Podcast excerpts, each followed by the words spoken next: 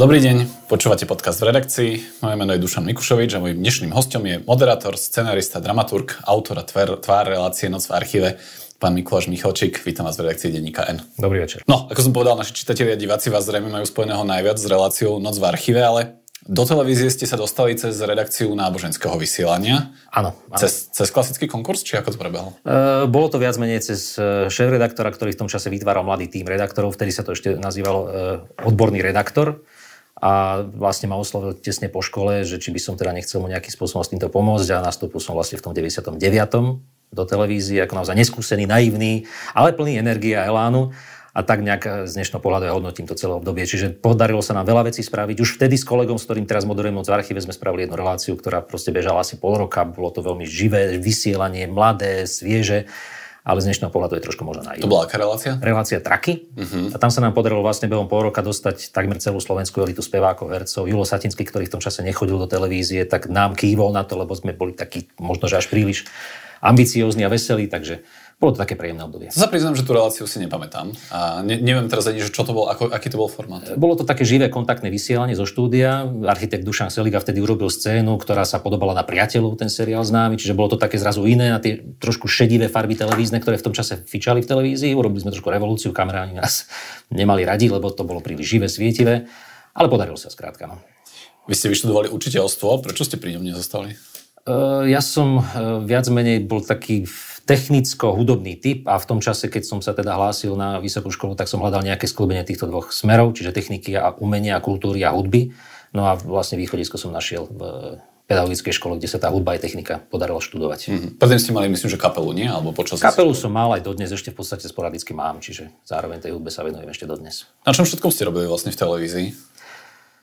No, to je dlhá, dlhý čas tých, vlastne teraz som počítal, že som tam skoro 25 rokov už, už vlastne 25 budem, čiže začalo to naozaj týmito duchovnými nejakými programami. Potom som plynule prešiel cez regionálnu redakciu, tam sme ako veľmi dobrý kolektív pripravovali regionálny denník, tam som sa naučil robiť spravodajské šoty, drobné mini dokumenty a potom som sa dostal teda do uh, hudby a zábavy.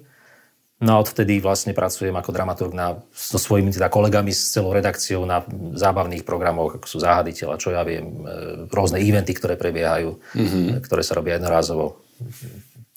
Zábavné cykly viac menej. A teda Noc v archíve, ktorá je mojou autorskou reláciou viac menej. Tu ste si vymysleli aj sám, uh, podľa toho, čo som si teda naštudoval.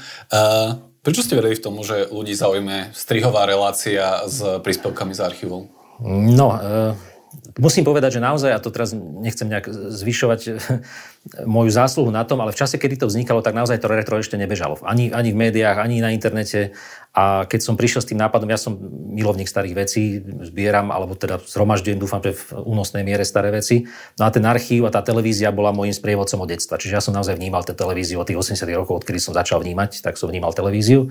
No a keď som to potom v tom archíve začal objavovať, že teraz mám prístup k tomu archívu, no tak som pochopil, že tam sú skvosty. Mne to prišlo strašne vtipné, bizarné, ukážky z televíznych klubov mladých, ukážky tej doby, ktorá v tom čase ešte sme si nerobili úplne slobodne vtip. Musím povedať, že dnes už trošku človek e, autocenzuruje, čo si môže robiť a nemôže robiť.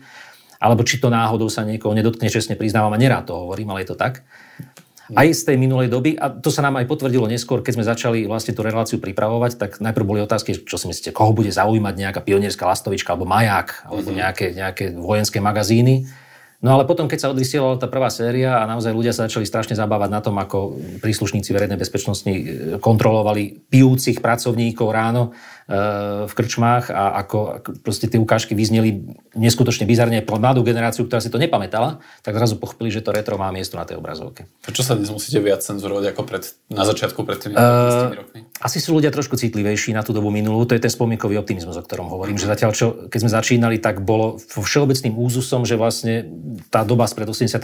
je niečo, z čoho sa v podstate robí sranda a už to máme za sebou. Dnes mm. ten spomienkový optimizmus trošku mám pocit, že ľudí vracia do tej doby, že to predsa ale nebolo také zlé a možno, že aj trošku nám vyčítajú to, že si z toho robíme príliš vtip, tu by som spomenul príhodu, keď sme začínali s touto reláciou, tak naozaj v jeden ten istý deň mi dvaja ľudia z televízie, z vedúcich postov povedali prvý, že si príliš robíme srandu z bývalých politikov a v zápätí ma druhý upozornil na to, že e, propagujeme minulú dobu. Že to je príliš nostalgické. Že to je príliš nostalgické, áno, a že ich propagujeme. Čiže mm-hmm. vlastne dva absolútne protichodné názory, ktoré vlastne nepochopili to, že my púšťame archívy, ktoré svedčia o tej dobe a o tom, ako sa vtedy žilo, ako sa tvorilo. Čo nás baví sledovať na, to, na tom archíve, na tej minulosti? Akože po, po, po, po, po, pardon, konkrétne možno, že aké témy nás reálne bavia sledovať z toho obdobia? Mm, najviac asi tie občianske a to, ako bol zachytený ten reálny život. Samozrejme, literárna tvorba, dramatická takisto je zaujímavá, ale tie magazíny, ktoré zachytávajú tie najobyčajnejšie veci od benzínových čerpadiel, od stavu našej architektúry, od stavu pamiatok,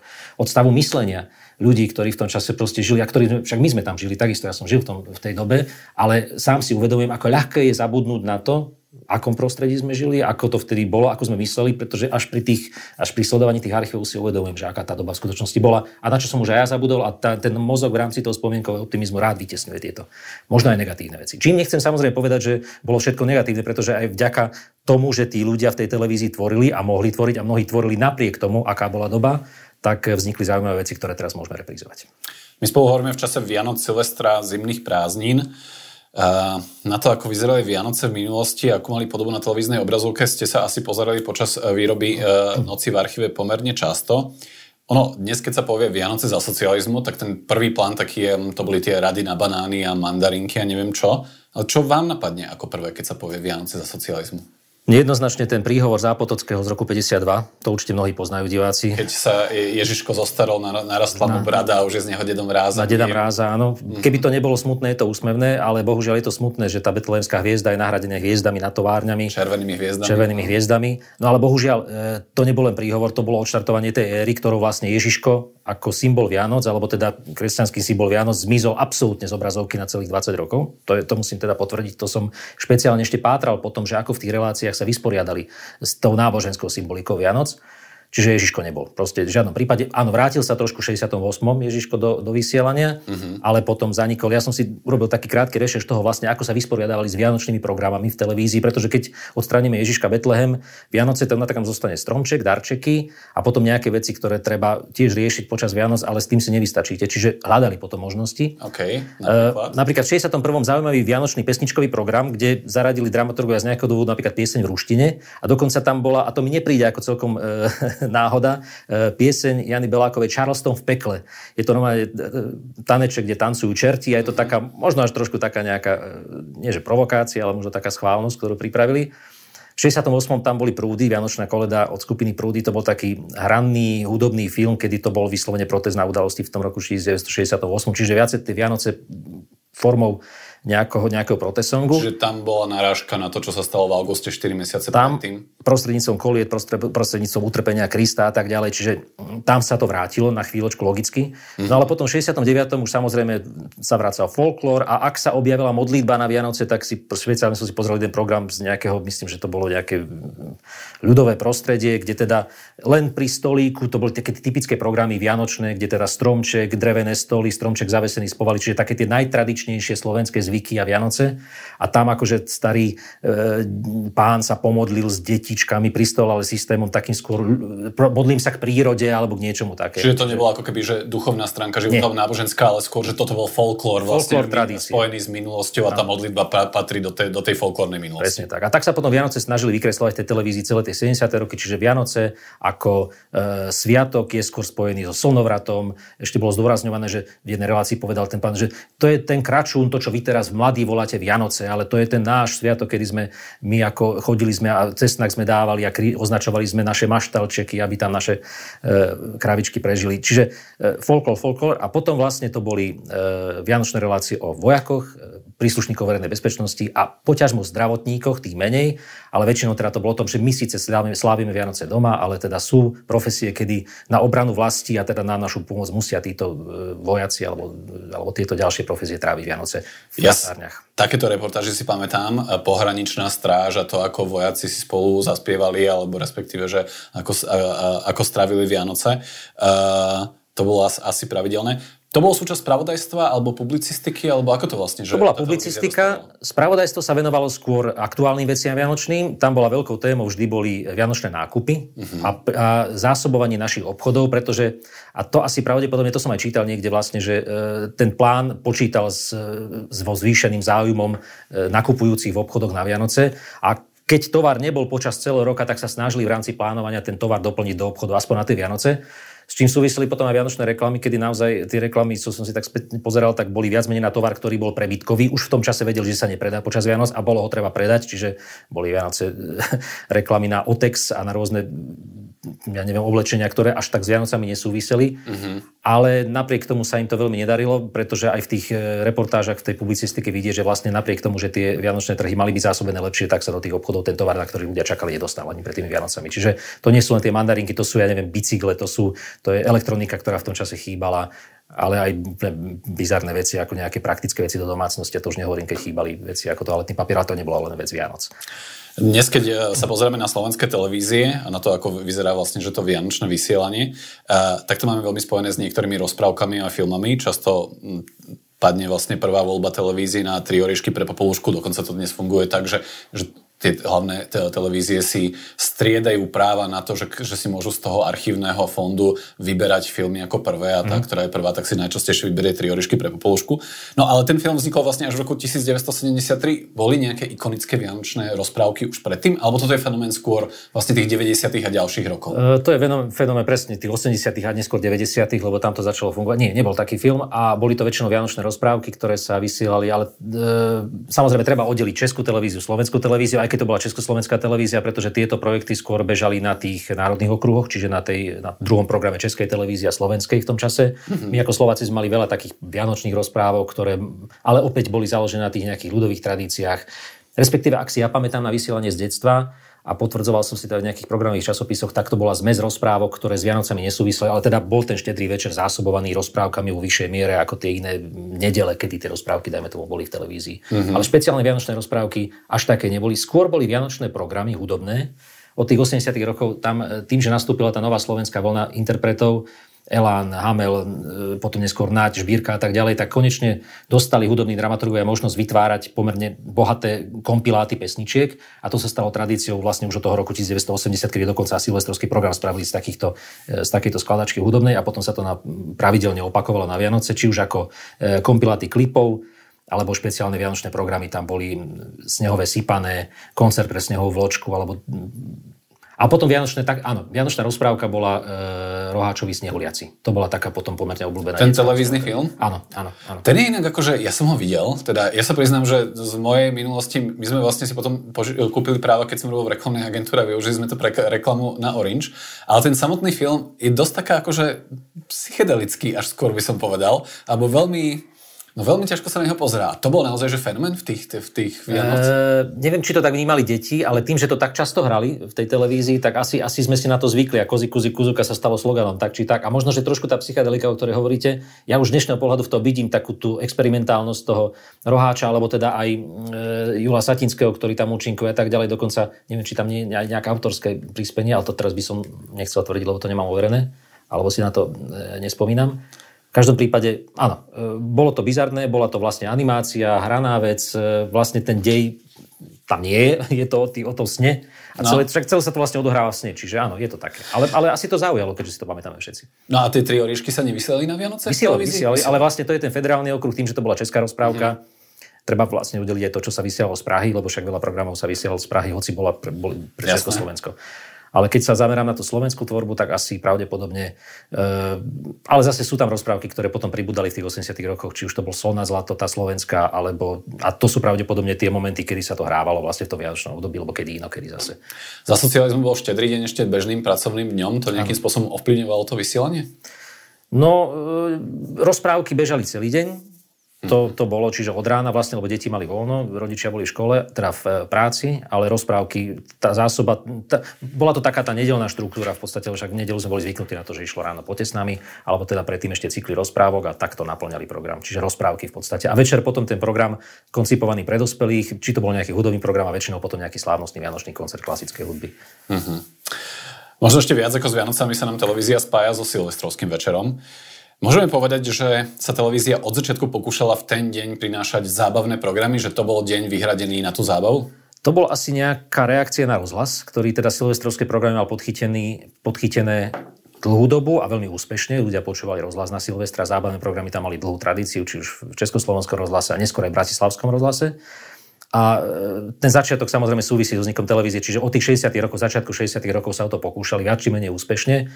Češi v tom boli samozrejme o mnoho e, krokov pre, po, popredu pred nami, pretože tá zábavná tvorba tam bola autorsky a, a personálne oveľa viac podchytená ako u nás. A dokonca tie prvé silvestre, ktoré vlastne u nás vznikali v tom roku 1962, to síce spravili, e, to bol taký zaujímavý silvestre Skok sem, skok tam, ktorý robil Lasica Satinským ako autory. Učinkovali tam menej známi slovenskí herci aj viac známi a bol to taký kabaretný program, ktorý ja som zachytil v nejakom rozhovore, že sami títo Lasica so Satinským spomínal, že to nebol veľmi vydaraný silvestr. A tak mhm. nejak tá tradícia tých slovenských silvestrov pokračovala. Preskočím, že kedysi e, Boris Filan ako dramaturg televízie spomínal na to, že keď sa v televízii povedalo, že sa ide robiť silvestrovský program, tak sa všetci dramaturgovia poschovávali do všetkých skríň v štúdiách a, a všade inde, lebo sa všetci báli, že musia robiť silvestrovský program. Bola to úloha takmer nesplniteľná. Urobiť Požiadavka vždy bola, musí to byť strašne zábavné. Mm-hmm. Keď takúto požiadavku dostane dramaturg, tak sa mu skrížia oči, pretože vie, že proste urobiť zábavný program to je niečo to najťažšie, čo môže byť. A keď nemá na to dostatočný počet ľudí, a tvorivého týmu a tých umelcov, ktorí dokážu tú zábavu vyrobiť, tak je to vtedy veľká úloha. Ja viem, že vlastne mnohí máme ešte tie socialistické silvestre spojené s takými veľký re, veľkými reví, ktoré trvali 2-3 hodiny, niek- myslím, že rekord bol dokonca po 5 hodinový program, hodin, ale vy, vlastne, že to bol len čas možno tých silvestrov 70 rokov, ešte predtým sa vyrábali ako keby iné programy. Ja som si aj vypísal e, niektoré e, silvestre, silvestre ktoré sa vysielali z Bratislavy alebo vyrábali v Bratislave v 66. Silvestrovská poliklinika, potom Randevu pri Dunaji z roku 1970, ktoré režiroval uh, Jan, Jan Roháč. Tá poliklinika bola asi 76. To bolo... OK, ospravedlňujem. Možno, že som si no, spravil, spravil Alebo dokonca...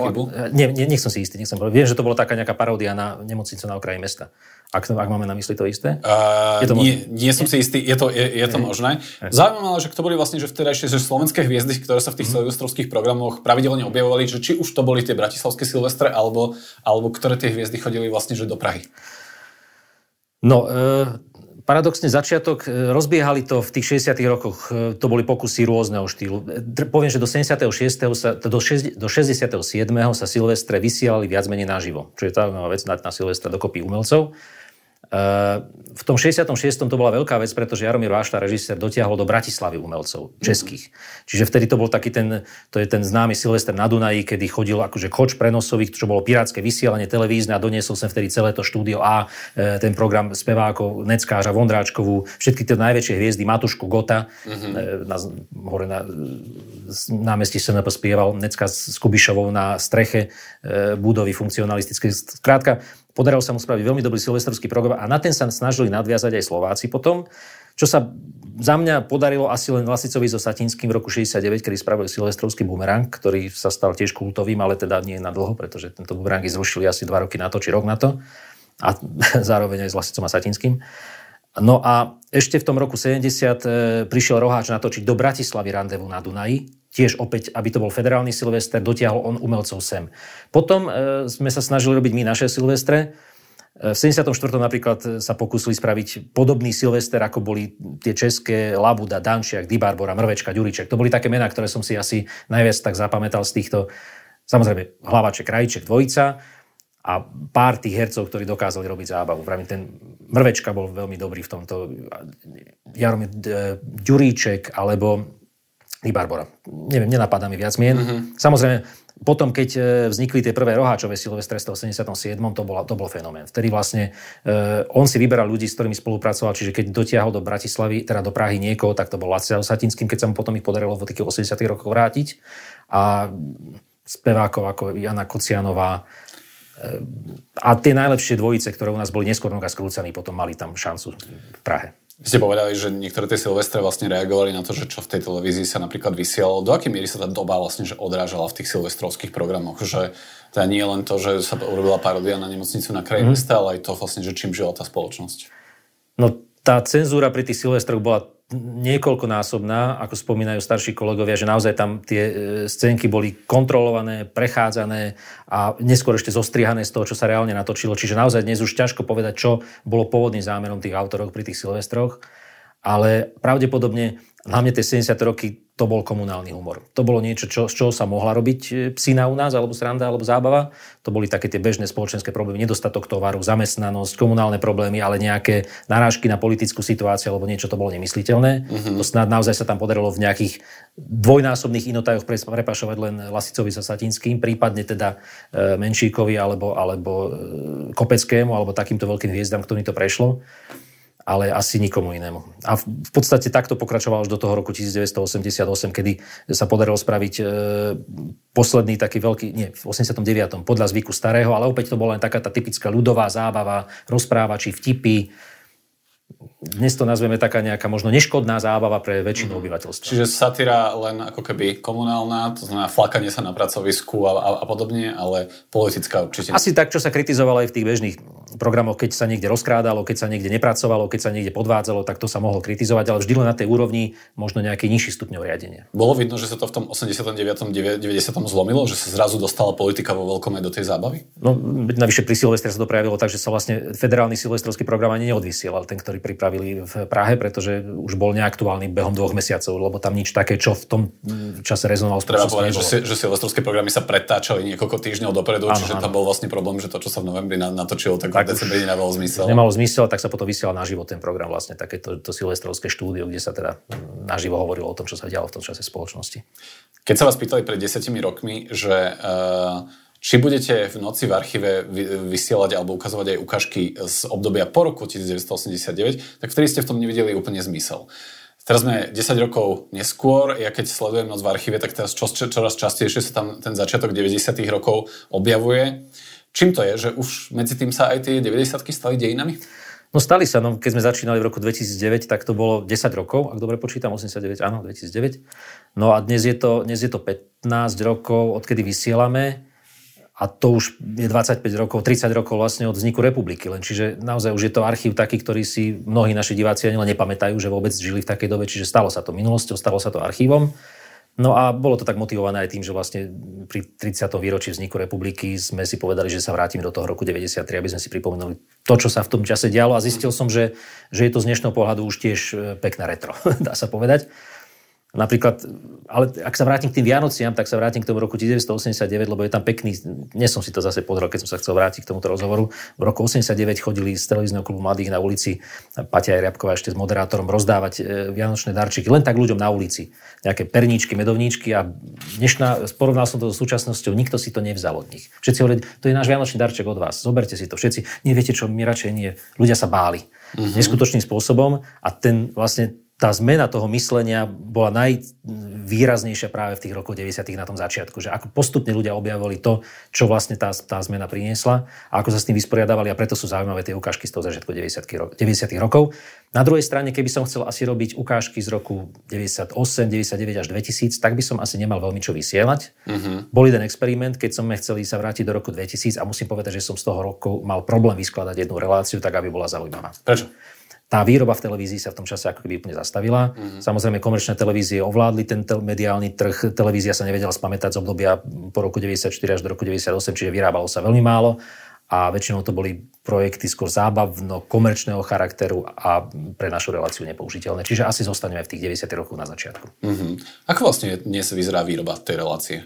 Lebo mm, predpokladám, alebo teda myslím si, že dnes už sú tie archívy do veľkej miery zdigitalizované, čiže sa vám to možno že hľadá ľahšie. Ako vlastne, že si vymyslíte tú tému, čo je na začiatku, či si poviete tému, alebo či na, na niečo narazí, narazíte a na tom potom akože si poviete, mm. že od toho sa odpichnite, alebo je to kombinácia veci. Ako, ako vyzerá tá výroba?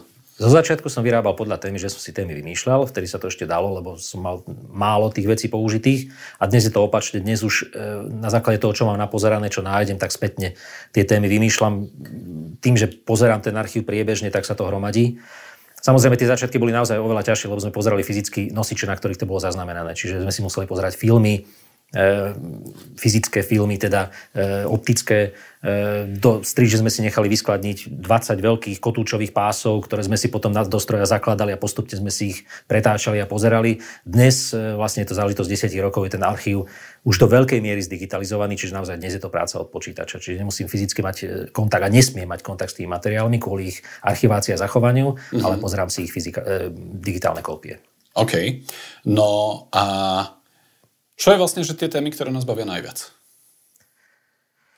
Niekedy je to, niekedy je to vec e, napríklad ľudí, o ktorých spravím celú akože, tematickú noc v archíve. To je tiež zaujímavé, že fungujú tieto témy, či to bola noc v archíve s Miroslavou Žbírkom, teraz úplne naposledy s Barbarou Haščákovou, o ktorej ja osobne som nemal nejaký zásadný vzťah, čo sa zmenilo potom, keď som spravil o nej reláciu, pretože dnes ju vnímam zase vďaka archívu trošku inak.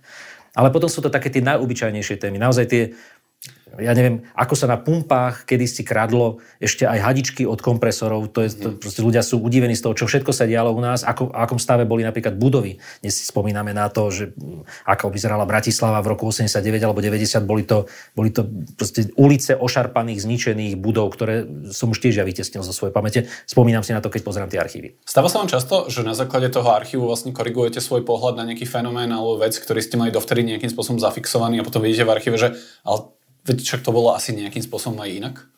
No, logicky, lebo však e, aj vnímam tých ľudí trochu inak, než ako som ich vnímal v tom čase ako dieťa. Dajme tomu, keď som ich videl v televízii, či sú to už umelci, alebo speváci, hudobníci, ale samozrejme aj tá realita, s ktorou sa teraz stretávam tak, ako som ju vnímal len prostredníctvom televízie alebo prostredníctvom e, programov, cez ktorých som ich pozeral. Teraz to vnímam aj prostredníctvom profesionálnej sféry v tej televízii, ako sa vyrábali, ale hlavne to, ako som už zabudol. Ako som strašne zabudol, ako vyzeral svet v roku 87, 82, na čo si ešte ako dieťa spomínam, alebo možno v tých 90 rokoch. Mm. Keď hovoríme o tých 90 tak predpokladám, že tam môže byť trochu rozdiel v tom, že oveľa častejšie sa vám stáva, že aktéry, ktorých tam nachádzate v tých 90., 91., 2., 3., tak sú možno ešte dneska aktívni v spoločnosti alebo dokonca v politike. Do akej miery sa musíte nejakým spôsobom cenzurovať alebo rozmýšľate nad tým, že či ich použiť alebo nie, keďže uh-huh. to môže získať aj nejaký súčasný kontext. Tá cenzúra tam musí byť aj z hľadiska e, takých tých vecí pochopiteľných. A teraz, keď zase odskočím toto, napríklad nemôžem pustiť všetky relácie, ktoré pojednávajú o o, o Rómoch napríklad. To je tiež, lebo toto sú veci, s ktorým sa naozaj v tej televízii, a to musí však, keď si tie relácie program hovorilo častokrát aj s dešpektom. Mm-hmm. Tá miera tej, tej tolerancie Eh, alebo nenazvieme to tolerancia, neviem, tá miera, ktorá v tom čase, ako sa táto otázka vnímala, bola úplne iná, ako je dnes. Čiže ten, ten jazyk nebol taký citlivý. Aj jazyk, a... aj, aj forma vyjadrovania a tak ďalej, všetko. Čiže naozaj bol to, bol to problém, o ktorom sa hovorilo ako o probléme, nikto to ne, nehodnotil z hľadiska toho, prečo ten problém vznikol. Alebo teda málo kedy. Čiže naozaj niektoré relácie, ktoré v tom čase boli odvysielané, nemôžem zreprízovať alebo zopakovať len, bez, len tak. Mm-hmm. Skrátka musím si dať na to pozor.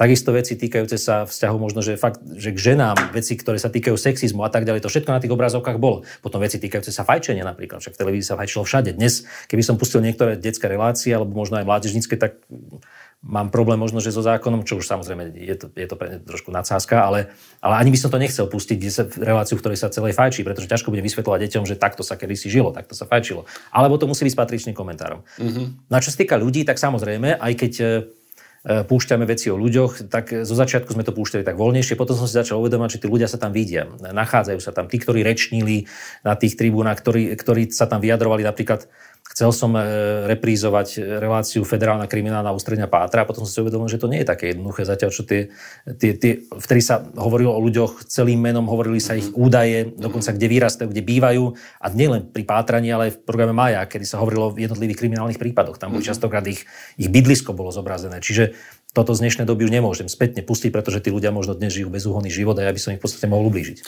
Ako často sa stáva, že narazíte na nejaký skvost, ktorý potom má až taký, že virálny potenciál? Ja si teda pamätám, myslím, že to bolo v noci v archíve, kde sa odvysielalo z nejakej relácie pre mladých video Mariana Kočnera, ako tam pripravuje praženicu, čo je asi teraz schopnosť, ktorá sa možno hodí pri hodnotení palaciniek v Leopoldovskej väznici. Ale že vtedy, keď nájdete niečo takéto, že je to náhoda, alebo tešíte sa z toho, že to práve, že môže ako keby dostať taký nejaký virálny potenciál? Uh, ak narážete na praženicu, tak to bola čistá náhoda lebo tá pražnica, to, že to absolútne nebol zámer, to, že som tam našiel Mariana Kočnera, to bolo tiež v podstate náhoda pri pozeraní pionierskej lastovičky a nenaš, ne, nevyhľadal som ho špeciálne kvôli tej situácii, ktorá bola. Skrátka, vtedy som pozeral reláciu, objavil sa tam moderátor mladý Marian a pozerám, aha, však to je on. Tak sme to proste zaradili, nevidel som toho, prečo nie. To, že varil praženicu a to sa potom ešte dokonca nejak spojilo s nejakou inou praženicou, ktorú pripravoval vtedy, tak to bolo, e, tam myslím bola taká kauzička pražnica. A e, to sú také, to sú také veci, ktoré výjdu. No. E, stalo sa to virálnym a nevravím, že ma to neteší, pretože naozaj objaviť to v archíve a mm-hmm. pomenovať to, to je, to je tiež si vyžaduje istý typ roboty. A konec koncov nemyslím si, že na tom nie, niečo môže byť aj zle, pretože naozaj ten človek účinkoval v tej televízii, účinkoval tam ako dieťa a nemôže... Je to, je to skôr si myslím taká vec odľahčená, než nejaká, nejaká, nejaká vec, ktorá by mohla byť. Keď aj na základe tých archívnych záberov vidíte, že do akej miery ako keby presakovala politika vo vzťahu k televíznemu vysielaniu, potom možno vo vzťahu k tomu, ako sa, ako sa angažovali umelci pri politických témach, ako sa to menilo v tom čase. Ako sa formuje váš pohľad na to, že že do akej miery je prípustné nejaké ako keby politické angažovanie sa aj z pohľadu umelcov a podobne. Neviem, či môžeme hovoriť vôbec o prípustnosti. Ja teraz hovorím ako človek, teraz nehovorím ako dramaturg televízie, pretože však e, asi každý človek nielen, že má právo, má právo sa angažovať pravdepodobne a e, to, či je to aj povinnosť, to záleží od morálnych nejakých e, hodnot každého človeka. Ale a umelci predsa nie sú výnimkou. Sú to mm. takisto ľudia, ktorí žijú v tejto spoločnosti, platia dane a volia ale zase, keby som to chcel porovnať s tým archívom, tak angažovanosť umelcov bola eh, vždy v programoch televíznych.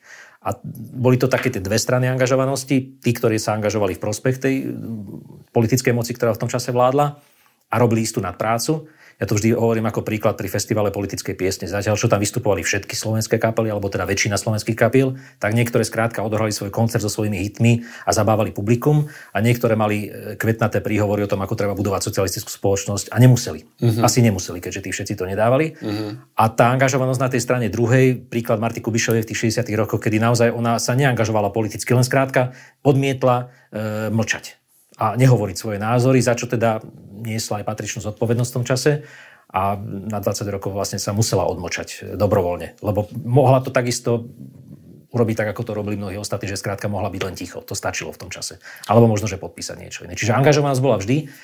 Ale čo by som ale musel, musím povedať, že ten rozdiel medzi tou angažovanosťou vtedy a dnes je ten, že na, zatiaľ čo vtedy naozaj tie následky boli prísne a tá cenzúra bola prísna, dnes tie názory si ľudia, myslím, môžu hovoriť veľmi slobodne a chcem veriť tomu, že aj bez následkov. Ak sa nemýlim, vy ste tiež vystúpili e, pred 5 rokmi na protestoch za slušné Slovensko. Hral som pieseň, áno. Hrali ste pieseň. Uh, po tých 5 rokoch, napríklad s vedomím toho, že čomu to smerovalo, čo sa stalo, ako sa tá spoločnosť posunula, neolutovali ste napríklad niečo takéto? No nie, pretože e, bola to spomienka na dvoch novinárov, ktorí priš, prišli o život veľmi nespravodlivo a proste boli zavraždení a skrátka pieseň, ktorá tam zaznela od Jarka Nohavicu, mala byť ich svadobnou a považoval som si za česť túto pieseň. Pre takýmto veľkým fórom ľudí zaspievať. Uh-huh. Uh, aj dnes niektorí umelci chodia na protesty. Vás by ktorá téma znovu vyburcovala, aby ste sa postavili na pódium a len ako keby svojou prítomnosťou, možno aj pesničkou podporili nejaký, nejaký boj za niečo?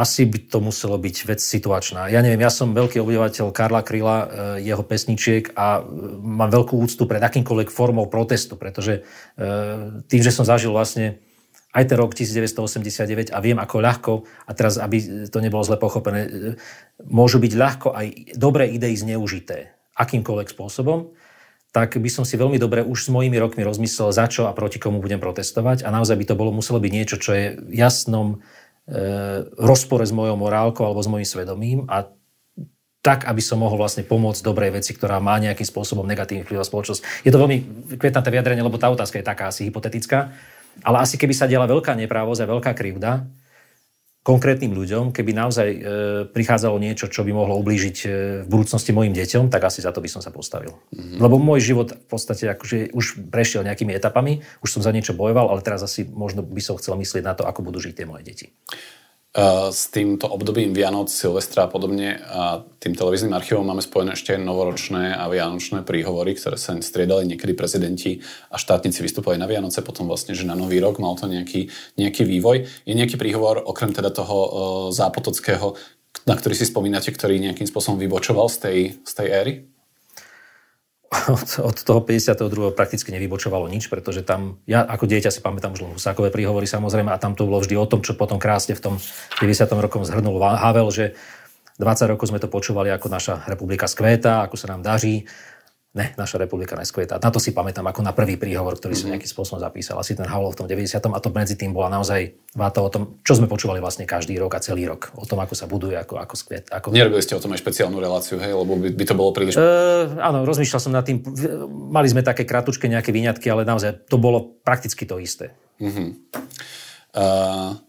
Dokedy podľa vás sa vám budú dariť noc v archíve vysielať tak, aby divákovi prinášal niečo nové? V zmysle, je ten archív nevyčerpateľný, alebo je vyčerpateľný? Nie, nie je nevyčerpateľný, ale ešte je tam toho dosť. Uh, je tam naozaj ešte veľa vecí, ktoré ani z filmov neboli fyzicky prepísané. Paradoxne tie najstaršie nosiče sú najtrvácnejšie, čiže najprv sa prepisovali digitálne materiály ako pásy mm-hmm. a k tým filmom sa postupne prepracovávame. Teraz súvisí to aj s tým, že ich treba retušovať častokrát ale sú to tie najkvalitnejšie záznamy vo vysokom rozlíšení, takže ešte sa teším na to, keď mnohé z tých filmov, hlavne z tých 60 rokov, budú zdigitalizované a postupne objavujeme ďalšie veci, ktoré neboli popísané a prichádzam na ne až postupne, keď si tie materiály pozerám. Takže ešte je čo nejaký mm-hmm. ten rok robiť. Čo je taká vysnená téma, o ktorej by ste chceli na začať zvlášť reláciu? Myslím, že témy som už prešiel všetky, takže naozaj len keď objavím niečo, čo som ešte neobjavil.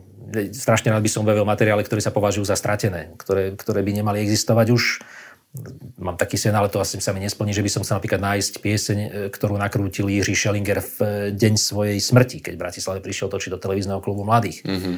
A ten záznam sa zaznamenal, akurát e, teda vzhľadom na to, čo sa potom stalo, tak sa už nedostal do tej relácie. Ale niekde existoval, ale pravdepodobne sa aj zmazal medzi tým. No ale to sú také veci, že na tých pôvodných pásoch, ktoré sa digitalizujú, možno niekedy sa ešte niečo objaví. Tak, Nek, uh, mnoho tých vašich príspevkov, alebo jednoducho, že keď tá relácia vyjde, tak mnoho vecí z nich sa potom vystriha a objavuje na rôznych uh, facebookových, youtubeových účtoch, kde sa to nejakým spôsobom replikuje. To vnímate ako ocenenie vašej roboty, alebo možno, že trošku znevôľou, že niekto sa potom trochu na tom priživí? Uh, Samozrejme, keby sme to mali my ako televízia nejak podchytené v nejakom kanáli, bolo by to lepšie. Zase na druhej strane tie autorské práva, ktoré s tým súvisia, e, sú dosť komplikované vysporiadať, čiže toto je ľahšia cesta, aj keď nie vždy úplne legálna. E, ale samozrejme sme radi. Bola dobrý nápadom nášho režisera, že sme do našej relácie umiestnili takéto logo, tie bak, tam sme dole to v archíve, čiže tie záznamy sú identifikovateľné a vždy to poteší, keď napríklad aj v programe Eh, Jana Krausa v Českej televízii vylezie tá obrazovka, vidíme tam náš archív, ktorý, mm-hmm. ktorý použil. A samozrejme tisíckrát zopakovaná reportáž o kalamite v roku 1987, ktorú mnohé aj denníky, aj internetové portály radi využívajú na demonstráciu toho, ako to vyzeralo v tom roku 87, keď bola snehová kalamita. Čiže je to takou podstou. Čo sa mi už menej páči, keď nejakí eh, teda, e, prevádzkovateľia nejakých týchto kanálov odstráňajú naše logo a prekryvajú ho vlastným, to už, to už e, vnímam trošku ako negatívne. Mm-hmm. Lebo je to vlastne neúcta k našej práci. A pozeráte si to na YouTube, že aby ste vedeli, že čo mal vlastne že viac klikov a čo možno, že bežných ľudí zaujal? E, to ani skôr nie, skôr prichádzam e, do styku s tým, že mi ľudia píšu, že toto sme našli na internete, a teraz nemyslíme bežní ľudia, ale aj tvorcovia ďalších relácií, že toto sme našli, nájdite nám zdroj tohto videa, čiže spätne sa potom dozvedám, čo všetko na tom internete je. A niekedy sa priznávam, že už si sám nepamätám, čo všetko som v tej relácii použil, čiže keď to nenájdem na YouTube, tak znamená to, že som to pravdepodobne ešte nepoužil. Ozývajú sa vám ľudia, ktorí sa objavia v tej reportáži, nájdu samých seba? ozývajú sa, väčšinou teda tí, čo sa tam nájdu v nejakom pozitívnom slova zmysle. Pamätám si, mali sme jednu reláciu, z, kde bola piesen z politickej piesne, kde som povedal, že toto je nejaký spevák, ktorý asi sám nesúhlasí s textom, ktorý spieva, pretože je nejaký nahnevaný. A potom sme sedeli v, jednom, v jednej kaviarni a ten čašník sa mi prihovoril, že vy ste púšťali pieseň môjho otca, ktorý to spieval na vojne a presne ste to trafili, oni ho ich donútili spievať, mm-hmm. nechceli ísť a potom mali strašne, boli na to nahnevaní a takto aj vyzerala tá pesnička. Čiže naozaj sme trafili a takíto ľudia sa nám ozývajú. Častokrát ľudia, ktorí sa našli naposledy pani, ktorá bola člnková so svojím manželom na Dunaji, úplne bežná vec, zachytila ich kamera a pre ňu je to obrovská, obrovská spomienka, pretože vlastne nemajú žiadny záznam z takéhoto niečoho a, a v televízii sa videli a spomienka zároveň aj zosnulého muža. Čiže to sú také pekné veci, keď niekomu takto vrátime jeho spomienky prostredníctvom televízie. Uh, dnes sa veľa hovorí o tom, že RTVS možno čakajú výraznejšie rozpočtové škrty. Máte obavu, že sa to môže dotknúť relácie, alebo tá relácia v skutočnosti vlastne využíva to, čo v RTVS je a, a nemôžno povedať, že by ste museli byť prvý na rade? Toto naozaj netuším, ani si to nedokážem odhadnúť. Tie škrty vždy nejakým spôsobom boli a budú. Vždy asi sa pravdepodobne šetrí nielen v televízii, ale myslím si, že naša relácia je naozaj nízko rozpočtová, čiže chcem veriť, že sa jej to nejakým spôsobom nedotkne. A ten archív navyše ten bude, či tá relácia bude existovať alebo nebude, čiže keď to nebudeme robiť, ja verím, že sa to chopí niekto iný. Uvidíme, budeme vám držať palce. Ja som rád, že hosťom dnes, dnes v štúdiu bol moderátor, dramaturg Mikuláš Michalčík. Ďakujem pekne. Mm, moje meno je Dušan Mikušovič a teším sa zase na budúce.